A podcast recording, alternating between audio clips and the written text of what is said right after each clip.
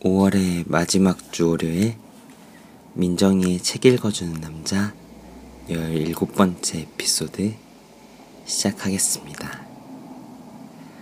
구해줘 17장 상황이 요구할 때 그는 자신이 약하다는 것을 보여줄 줄 알았고 바로 그것이 그의 힘이었다. 킴 보젠크라프트 죄송합니다만 갤러웨이 박사님, 그 여자를 놓쳤습니다. 전화기 저편에서 경비 책임자인 스키너의 변명이 이어졌다. 그 여자가 우릴 완전히 바보로 만들었습니다. 보통 내기가 아니었어요. 그 여자가 2층에서 엘리베이터를 타는 걸 확인한 우리는 1층에서 기다리고 있었죠. 한데 엘리베이터 문이 열렸을 때 안에는 아무도 없었어요. 병원 안을 사사치 뒤져봤지만 여자는 종적도 없이 사라져 버렸더군요. 현재 CCTV로 확인하고 있는 중이지만 그 여자는 이미 병원을 빠져나간 듯 합니다. 할 수 없죠. 샘은 담담하게 말했지만 수화기를 내려놓으며 중얼거렸다. 젠장, 자기 일도 제대로 못 해내는 무능한 사람들. 샘이 생각하기에 그레이스 코스텔로는 무척이나 위험한 인물이 분명했다. 그는 이 문제를 어떻게 처리할지 잠시 고민했다. 이 일을 경찰에 알려야 할까? 음, 그건 안 될 말이야. 10년 전에 죽은 여, 여자 유령에게 공격을 당했다고 말하면 경찰은 콧방귀를 끼며 그를 비웃거나 정신병자 취급을 할 게 분명했다. 그레이스 코스텔로는 죽어서 땅에 묻혔고 루텔리는 시신을 직접 확인했다고 말했다. 게다가 그레이스가 현재 뉴욕에 머물고 있다는 사실을 증명할 어떤 증거자료도 확보하지 못했다.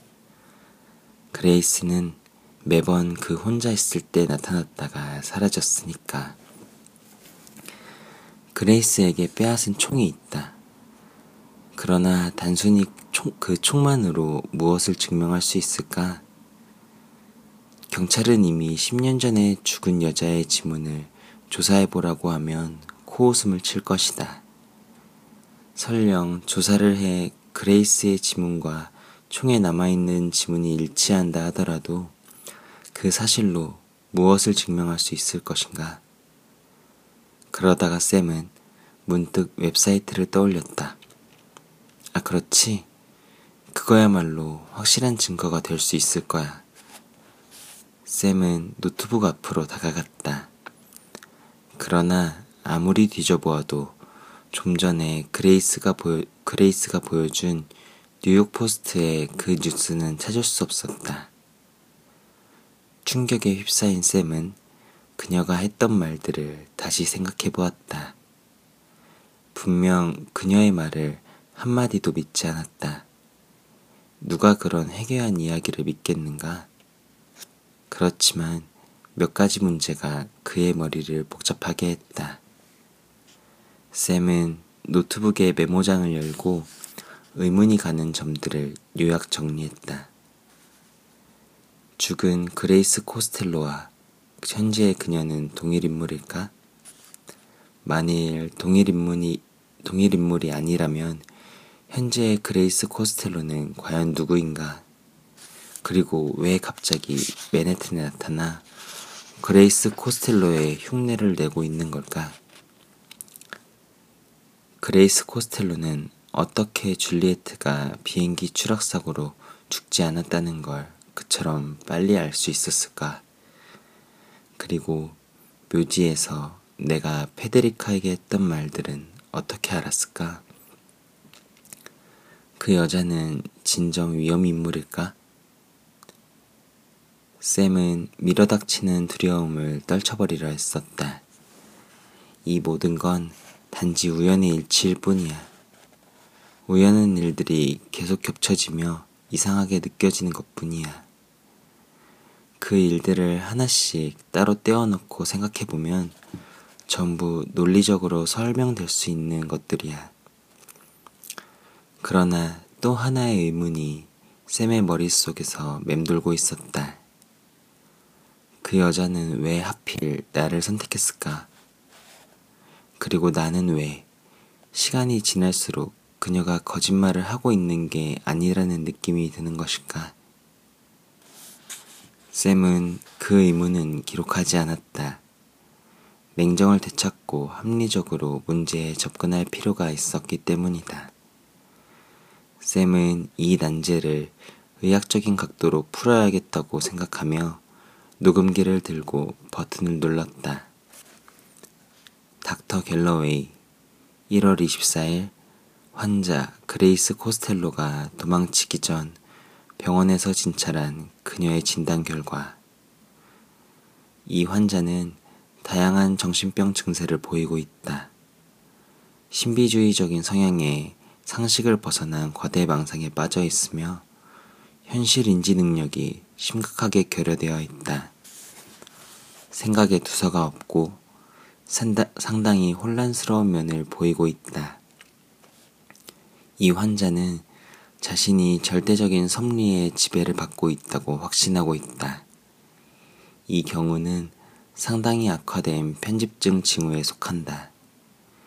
이 환자는 자신을 지배하는 그 이상한 힘이 전지전능한 천상의 어떤 조직으로부터 비롯된 것이라고 믿고 있다.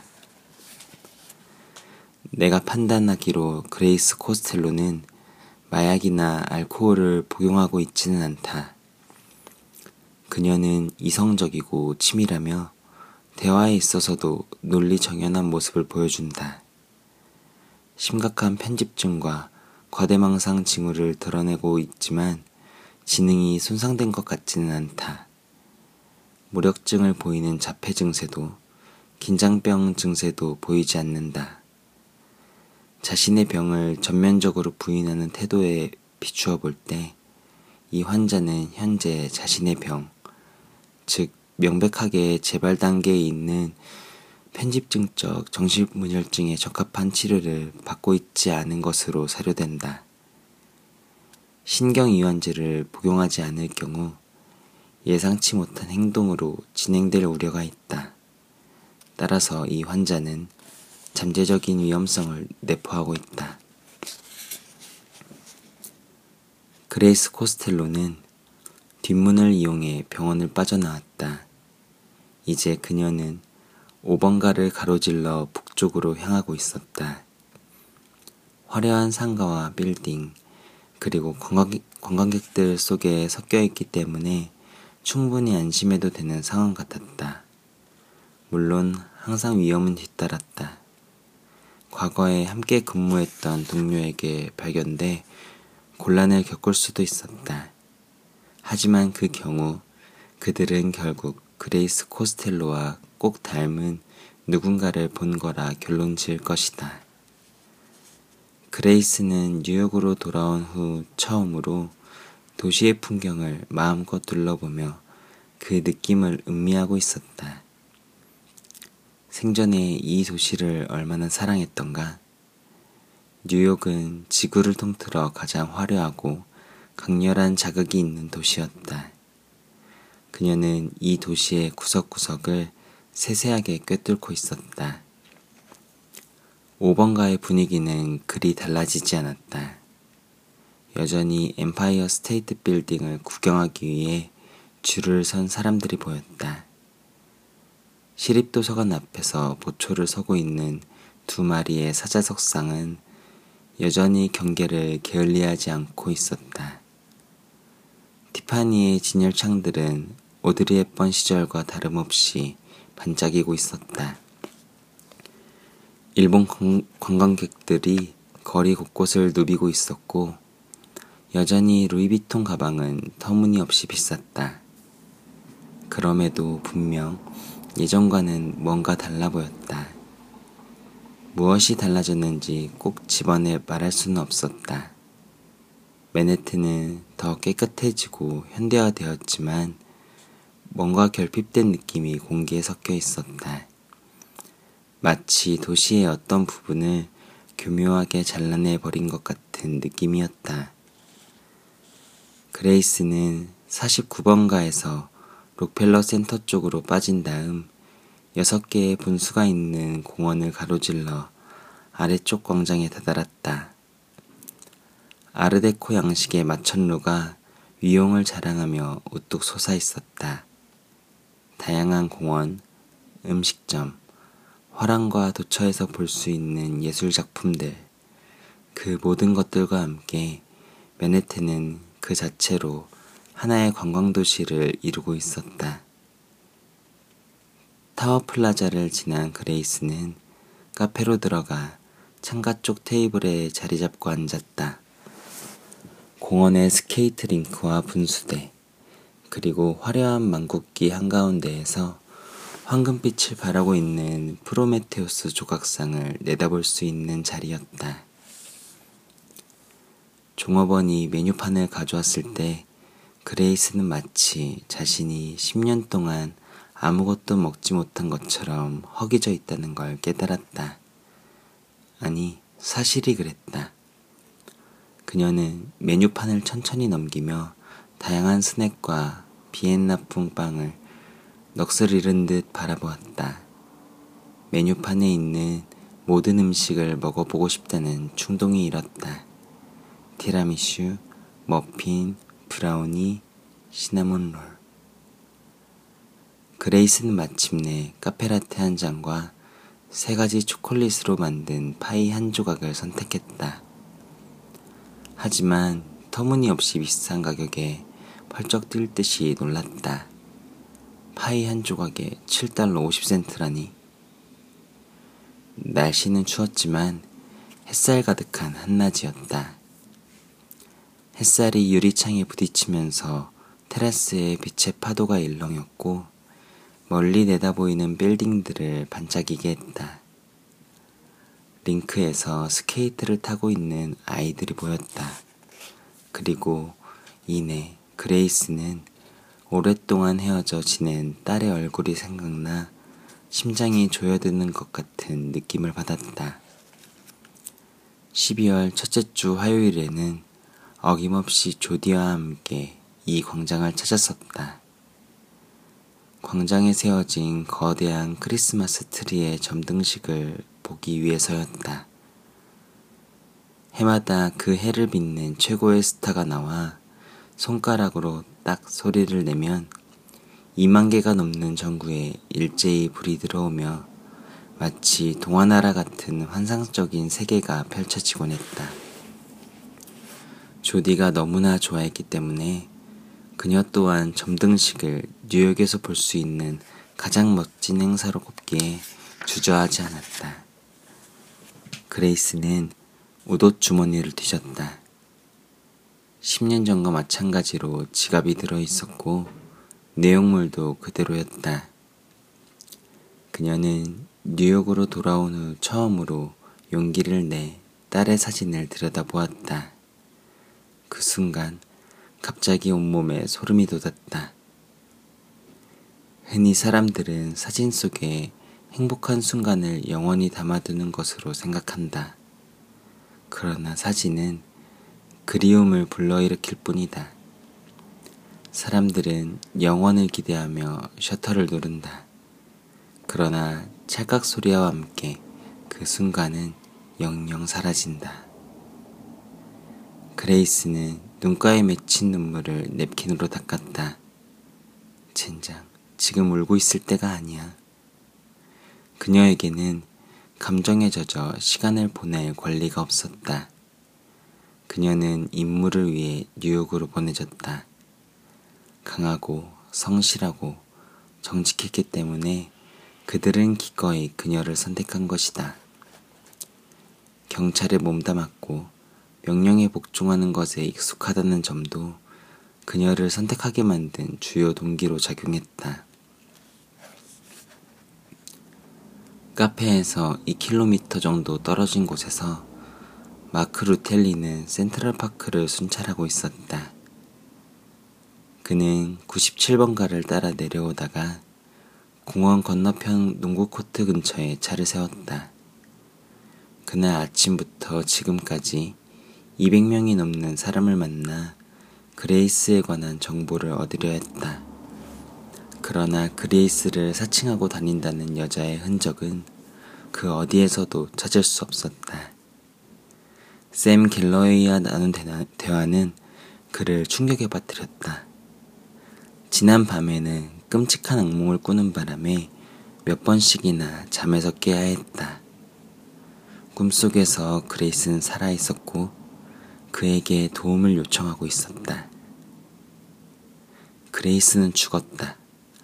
루텔리는 그 누구보다도 그 사실을 잘 알고 있었다. 하지만 샘과의 대화가 그의 내면에서 잠자고 있던 회한을 단숨에 의식의 표면으로 이끌어내게 만들었다. 그레이스가 죽은 후 10년 동안 루텔리는 끊임없이 후회했다. 그레이스에게 솔직하게 감정을 고백했더라면 모든 게 달라졌을지도 모른다는 회한이 수도 없이 그의 가슴을 쥐어뜯게 만들었다. 하지만 그레이스가 정말 내 감정을 눈치채지 못했을까? 루텔리는 여자에 대해 아무것도 모르는 쑥맥은 아니었다. 10년 전만 해도 제법 매력이 있었고 자신감이 넘치는 남자였다. 터프했지만 배려심도 많았고 유머 감각도 있어 그를 좋아하는 여자도 많았다. 그는 토요일 밤이면 동료들과 어울려 나이트 클럽에 가거나 파티를 열며 즐거운 시간을 보냈다. 요즘처럼 혼자 밤을 보내는 경우는 드물었다. 그러나 그레이스 앞에만 가면 사람이 완전히 달라졌다. 그레이스를 누구보다도 깊이 사랑했지만 고백할 용기가 나지 않았고 부드러운 유머로 자연스러운 분위기를 유도해내지도 못했다. 평소에는 그렇게나 농담을 잘하는 그였지만 그레이스 앞에만 있으면 왠지 가슴이 오그라들었다. 간혹 그레이스가 자신을 좋아하는 것 같은 느낌을 받았지만 계속 눈치만 살피다가 시간만 훌쩍 흘려보냈다. 만약 사랑을 고백했다가 거절, 거절당했을 때의 고통을 감당해낼 자신이 없어서였다. 그는 용감한 강력계 형사였지만 사랑하는 여자 앞에서는 소심하고 우유부단한 남자일 뿐이었고 자신의 부끄러운 모습을 들키지는 않을까 노심초사하는 새가슴 남자일 뿐이었다. 결국 두 사람은 연인으로 발전하지 못했다. 그러나 서로 믿고 의지하는 동료 관계는 지속되었다. 끝내 눈치만 살피며 시간을 흘려보내던 어느 날, 그레이스는 마침내 남자를 만나 교제를 시작했다. 그는 그레이스가 다른 남자를 만나는 건 질투심을 유발시켜 사랑을 고백하게 만들기 위한 거라 생각하며 여전히 머뭇거리기만 했다. 결국 그레이스는 그 남자와 깊은 관계가 되었다. 상심한 루텔리는 그레이스를 포기하기로 결심했다. 그 후 두 사람은 한동안 어색한 관계로 지내야만 했다. 그레이스는 여전히 그 남자를 만났지만 사랑하지는 않았다. 그러나 어느 날 그녀는 임신한 사실을 알게 되었다. 그 남자를 사랑하지는 않았지만 그녀는 아이만은 꼭 낳고 싶었다. 혼자서라도 아이를 잘 키울 수 있을 거라 자신했다. 그녀의 진실은 그러했다.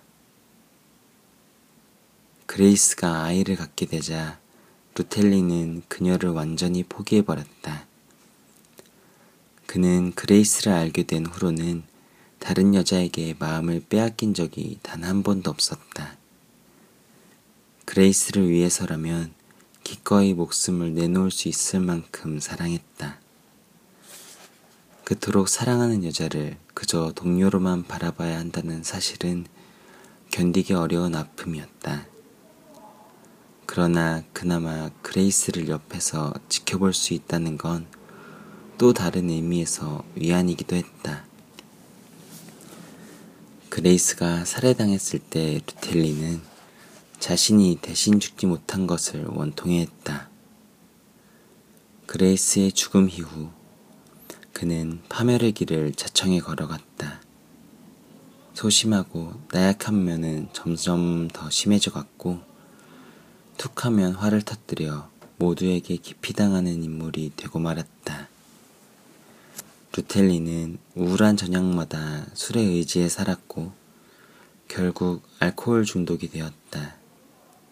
그나마 그레이스가 이런 모습을 보지 않고 죽은 건 천만 다행이라 생각했다. 그것만이 외로운 그의 삶에서 유일한 위안거리였다. 그레이스는 딸의 사진을 지갑에 집어넣으며 다시는 그 사진을 보지 않겠다고 다짐했다.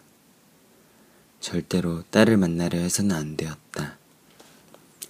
그녀는 실수를 바로잡기 위해 이곳에 왔고 질서를 어지럽히는 행위는 용서받지 못할 배신일 뿐이었다.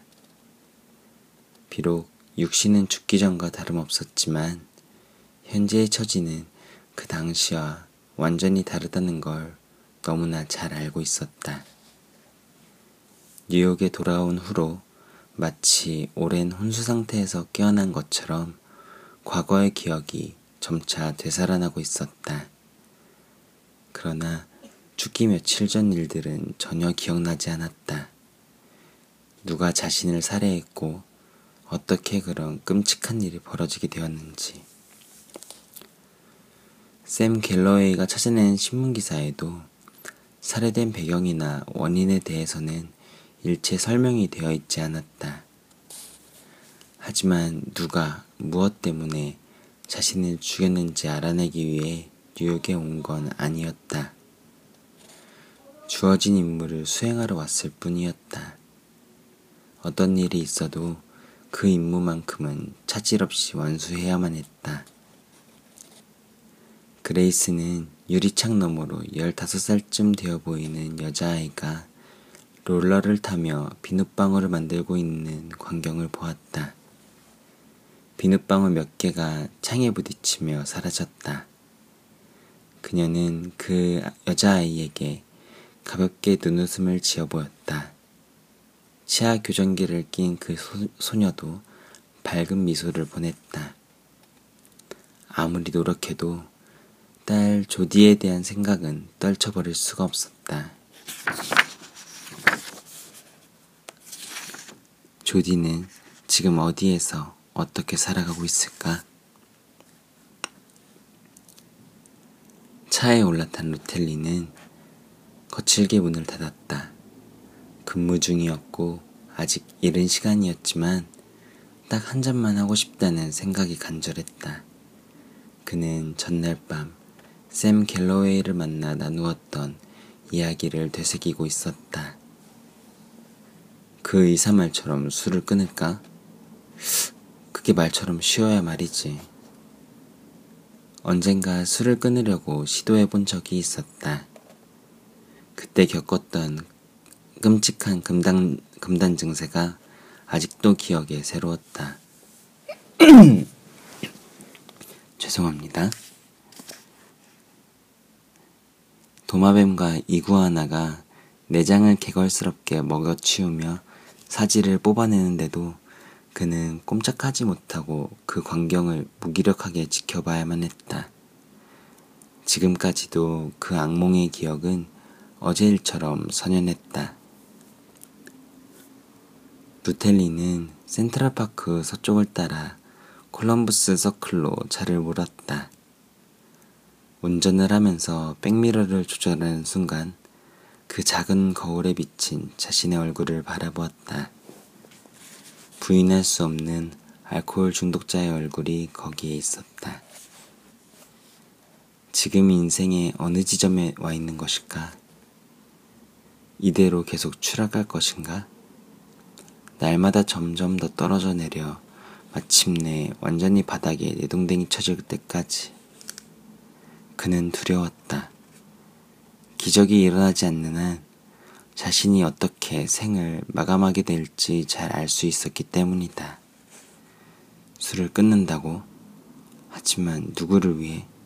무엇을 위해? 아직 최악은 아니었다. 바닥까지 추락해버린 상황은 아니었다. 가끔 예전의 강한 모습을 보여줄 때도 있었다. 그런 의미에서 분노는 반드시 부정적인 것만은 아니었다. 때때로 그의 분노는 결단력과 추진력으로 표출되곤 했으니까. 그는 다시 일어서, 일어설 수 있다는 것을 증명해 보이기라고도 하듯 몇 시간 전부터 술을 한 모금도 입에 대지 않고 있었다. 이제 커피로 만족할 생각이었다. 루텔리는 타임스퀘어에 거의 다 왔을 때 아무 생각 없이 록펠러 센터 쪽으로 방향을 바꿨다. 커피 전문점에서 사온 커피를 들고 타워 플라자로 가 마셨다. 아주 오래전부터 발길을 끊었지만 예전에는 즐겨 찾던 장소였다. 매년 크리스마스 때마다 그레이스와 그녀의 딸 조디와 함께 크리스마스 트리를 구경하러 왔었다. 루텔리는 스케이트 링크 가장자리에 앉아 행복에 젖어 있는 사람들을 오랫동안 홀린 듯이 바라보았다. 가족처럼 보이는 사람들이 즐거운 표정으로 사진이나 비디오를 찍고 있었다. 기쁨과 평화, 그리고 행복한 시간이 그들의 곁에 있었다. 그리고 기쁨과 행복에 도취된 듯한 그들의 모습은 그에게 자신이 고독하고 불행한 존재라는 사실을 잔인하게 각인시켜 주기에 부족함이 없었다. 만약 그가 오른쪽 하퍼 카페 쪽으로 살짝 고개를 돌리기만 했어도 언제나 가슴을 채우고 있는 여자를 보았을지도 모른다. 바로 그 순간 그레이스 코스텔로는 불과 10미터도 떨어지지 않은 곳에 있었으니까. 생각에 잠겨 있던 그레이스 역시 루텔리를 보지 못했다.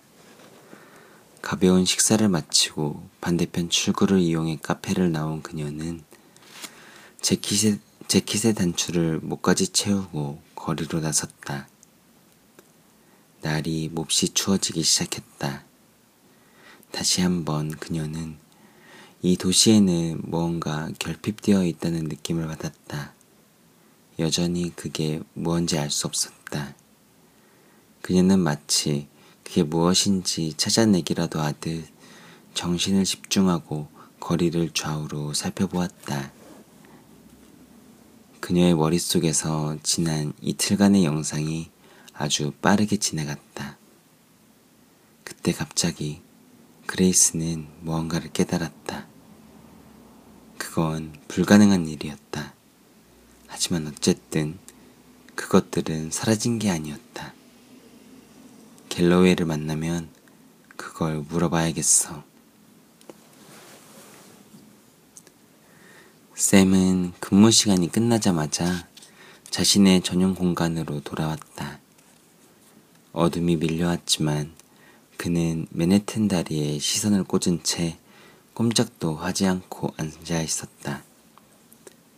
그는 그레이스가 했던 말들을 다시 생각하고 있었다. 인간은 분명 현실 감각을 잃어버렸을 때 흔히 뜻하지 않은 길을 택하게 된다. 갑자기 숨소리가 들려왔다. 방 안에 분명 누군가 있었다. 스탠드를 켜자 방 전체에 부드럽고 은은한 불빛이 퍼졌다. 아무도 없었다. 하지만 샘은 주변에 분명 무언가 있다는 느낌이 들었다. 책상 한 구석에는 안젤, 안젤라의 그림들이 그대로 놓여 있었다. 샘은 다시 한번 그 그림들을 차례차례 살펴보았다. 이 그림들은 어떤 의미를 갖고 있을까? 대학 시절 샘은 소년원에서 실습을 한 적이 있었다.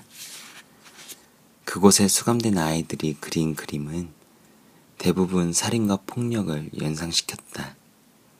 그때 이후로 줄곧 그림에 관심을 가졌다. 그 결과 마침내 아동의 그림을 해독하고 분석하는 분야에서 가장 권위 있는 소아과 의사 중 한 명이 되었다. 그는 그림 분석을 주제로 의학 전문지에 논문을 발표하기도 했고 그 분야의 책을 대부분 독파했다. 그는 그림을 분석하면서 직간접적으로 놀라운 사례들을 아주 많이 접할 수 있었다. 어떤 아이들은 언제 죽을지 알고 있다는 것을 그림을 통해 암시했다. 그리고 그림을 이용해 가족에게 마지막 메시지를 보내기도 했다. 그 그림들은 대부분 마치 죽음의 세계로 들어가기 전에 불안과 고통을 이미 벗어던진 것처럼 평온하고 온화해 보였다. 소년원에 수감되어 있는 아이들이 건물 곳곳에 나비를 그려놓은 것도 동일한 맥, 맥락에서 이해할 수 있었다. 안젤라의 그림을 유심히 살펴보던 샘은 그림의 네 기퉁이마다 아주 작은 기호가 표시되어 있는 걸 발견했다. 동그라미, 삼각형, 별 모양. 샘은 지난번 안젤라가 선물한 그림에서도 비슷한 기호를 보았다. 그는 외투 주머니를 뒤져 그 그림을 꺼내 살펴보았다. 그 그림 뒷면에 똑같은 기호들이 수수께끼처럼 서로 뒤얽혀 있었다. 이게 만약 어떤 암호라면? 그렇다면 그때 갑자기 방문이 쾅 소리를 내며 저절로 닫혔다. 그와 동시에 방 안에서는 북극에서 불어온 듯한 차가운 바람과 냉기가 감돌았다. 방 안 가득 서리가 어렸고 입에서는 김이 새어나왔다. 그는 첫 번째 그림이 암시하는 순서대로 코르크 메모판에 그림을 하나씩 고정시켜 나갔다. 마침내 메모판에 스무 장의 그림을 모두, 붙이, 모두 붙인 쌤은 스탠드 불빛을 이용해 전체적으로 그림을 살펴보기 시작했다.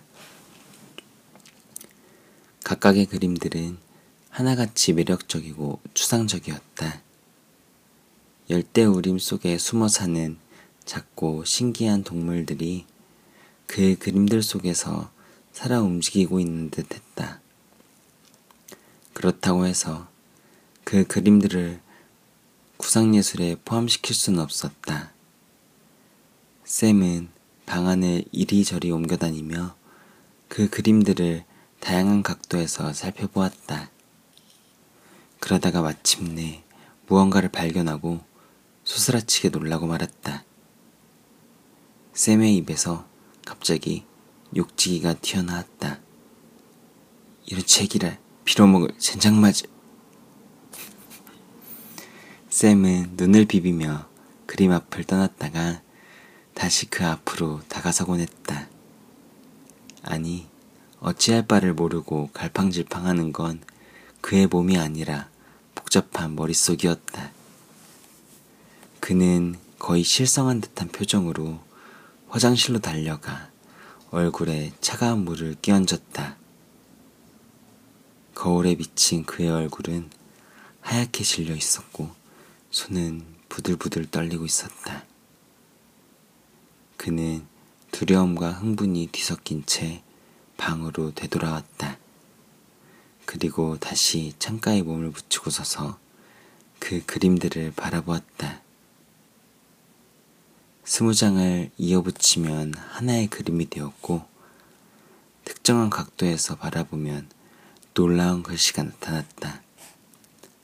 아주 간단한 문장이지만 무시무시한 의미를 담고 있는 메시지였다.